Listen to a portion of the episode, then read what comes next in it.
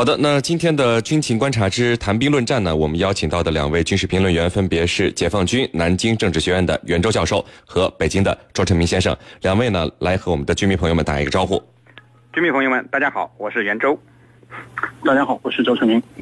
好的，那么再和大家说一下，就是我们军情观察节目呢，是从原来的十五点十分，呃，调整到了十四点十分播出，请大家注意调整自己的收听时间。好，我们来看到今天的第一条消息。根据中国海军官方的消息，四月十五号正在亚丁湾执行护航任务的中国海军呃衡阳舰呢展开行动，对袭击一艘巴拿马籍的船只的疑似海盗目标进行了查证驱离。那这是一周之内中国海军连续两次驰援被索马里海盗袭击的外国船只。那么这是否表明亚丁湾海域一度已经销声匿迹的索马里海盗再度开始猖獗呢？我们一起来关注。呃，袁教授，嗯，我们看到北京时间的四月十五号的二十一时三十分左右，呃，正在亚丁湾执行护航任务的中国海军第二十五批护航编队衡阳舰接到通报，巴拿马籍的一艘商船求援。那这艘船呢，正遭到五名海盗的袭击。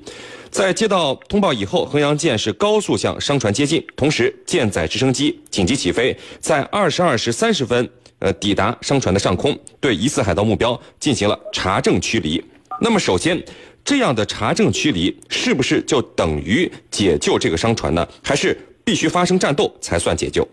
好的，那么的确如您所说，那么这次这种查证驱离的情况呢，实际上就是对商船完成了一次解救任务。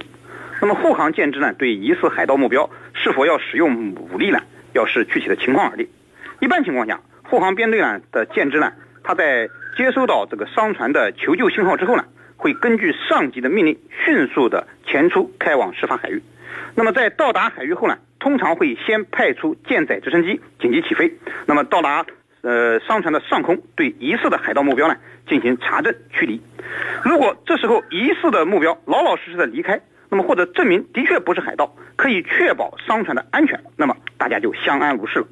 呃，如果的确是海盗，而且呢不听劝阻，对商船构成了安全威胁，那么在这种情况下。我们的军舰就可以使用武力。那么，在驱离了海盗、保证了商船的安全的这个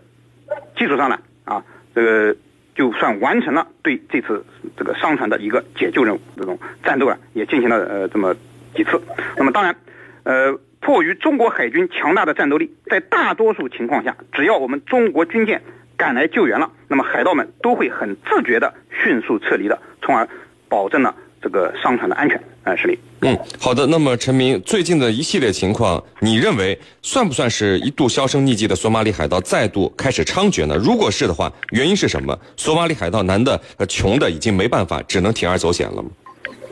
呃，是的，那个我们应该看到这个问题。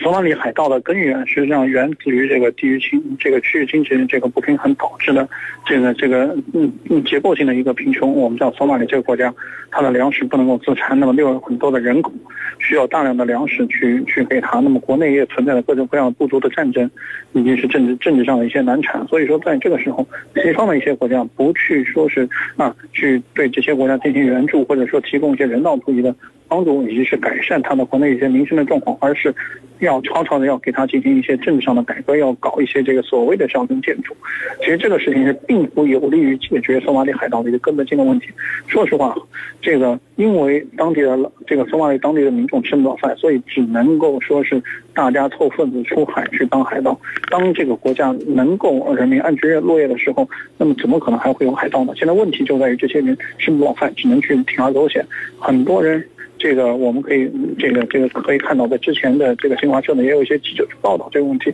就是说，当我们去到这个索马里的这个沿岸的一些村子或者港口去看的话，那么很多当地人，他呃平时并不是海盗，那么只是说这个啊，在一些真正吃不饱饭的时候，他会铤而走险，可能是你出过船，我出过汽油，他出过枪，还有一些人出些别的什么各种各样的东西，最后凑出来这个海盗，希望到海上去抢一把，能抢到东西。啊，那回来再再去，啊，换成粮食，换成这个一些生活必需品来养活自己。实际上，这些嗯，是一个这个结构性的一个区域的经济上的不平衡导致的。所以说，如果说不解决这个这这些这个所谓的中非落后地区的一个基本的生存的问题，我觉得是不能够解决这个问题的。所以说，你看中国提出了“一带一路”，要让这些国家享受到这个全球这个经济发展的一个一个福利，那么要要打造一个全球人类的一个命运的共同体，那么实际上就是要去解决这个问题。那么你没有工业基础，你你的发展不好，OK，中国人过来帮你建设这些东西。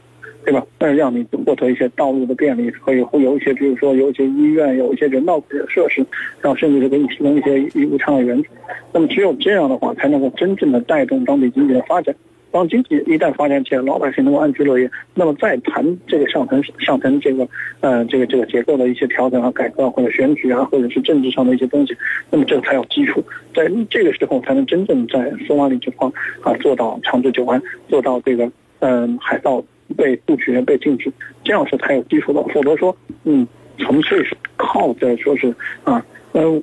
一些上层上层的一些政治政党党派之间的这个斗争啊、调整啊，来想获得这边的。这这个呃长治久安或者获获得一个安全的这个海域的话，我觉得是很难的。嗯嗯，好的。那袁教授，这个索马里海盗再度猖獗，但是最近还发生了商船被海盗劫持，被我们中国海军解救以后，印度军舰跑过来要抢功劳这样的情况。那么各国在索马里海域进行护航的呃这个任务，怎么会发生这样的情况呢？好的。那么刚才呢，陈明已经详细分析了索马里海盗产生的根源。那么。目前来看呢，索马里海盗的确是一个世界性的难题。那么，索马里由于其地理位置的重要性啊，呃，一直以来也是世界上最为繁忙的航道之一。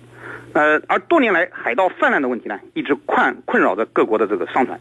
那么，为了保证各国商船和航道的安全，目前世界上很多国家都参与了索马里的护航行动。呃，这其中包括了北约、欧盟、韩国、印度、马来西亚等国，他们都派出了各自的护航编队。那么可以说。各国的索马里护航行动呢，虽然这个不能治其根，但却可以治其表。那么这次，呃，中国军舰在亚丁湾成功解救了一艘这个被海盗劫持的呃呃图瓦鲁的货船。那么印度的军舰呢，那么是在我们成功营救之后，那么海盗已经跑了的情况下，那么赶到了，也的确发生了呃印度军舰呃想抢功的这件事儿。那么这个事儿是前不久发生的。那么呃印度军军舰呢，它为了体现他们的功劳呢。呃，做了一定的宣传，实际上也可以理解。那么他们的宣传呢？呃，我看了一下，主要包括两个方面。呃，一个方面呢是说印度它提供了空中的掩护，呃，这就是说印度军舰啊在没有赶到事发海域之前，那么他们的舰载直升机那么已经起飞了。呃，不管客观上需不需要呃他们提供这种空中掩护，那么他们主观上是想为我们提供掩护的。呃，另一方面呢，这个就是商船被营救后，那么印度的。这个直升机啊，还提供了呃一定程度的护航行动，也就是说，呃，商船被我们中国营救之后，那么印度的直升机呢，啊，伴随着商船行驶了一段时间，这个印方提供的这种护航呢，哎，其实也也说明了印方并不否认中国的功劳，那么只不过是想和中国人分一杯羹而已。那么对于这件事，我个人觉得呢，我们应该有些大国的姿态，不必要和印度人斤斤计较。那么索马里护航，无论是哪个国家。得到商船求救信号后，那么只要能迅速赶到事发海域，那么都是值得肯定的。而事实上，呃，在索马里这个海域啊，也经常发生这样的事。只要一听到这个商船的求救信号，无论哪国的商这个军舰，那么都会。那么迅速的赶往事发海域，那么我们也欢迎各国和在这方面和我们的护航编队加强合作，那么从而确保索马里航道的安全。是的。嗯，好的。呃，陈明有一个很有意思的问题，就是你看索马里有海盗，但是世界其他一些重要的航道也有海盗，为什么各国军舰纷纷云集这里护航反海盗，而像呃菲律宾说的是苏禄海的海盗啊，马六甲的海海盗反而没有这样大规模的护航行动出现呢？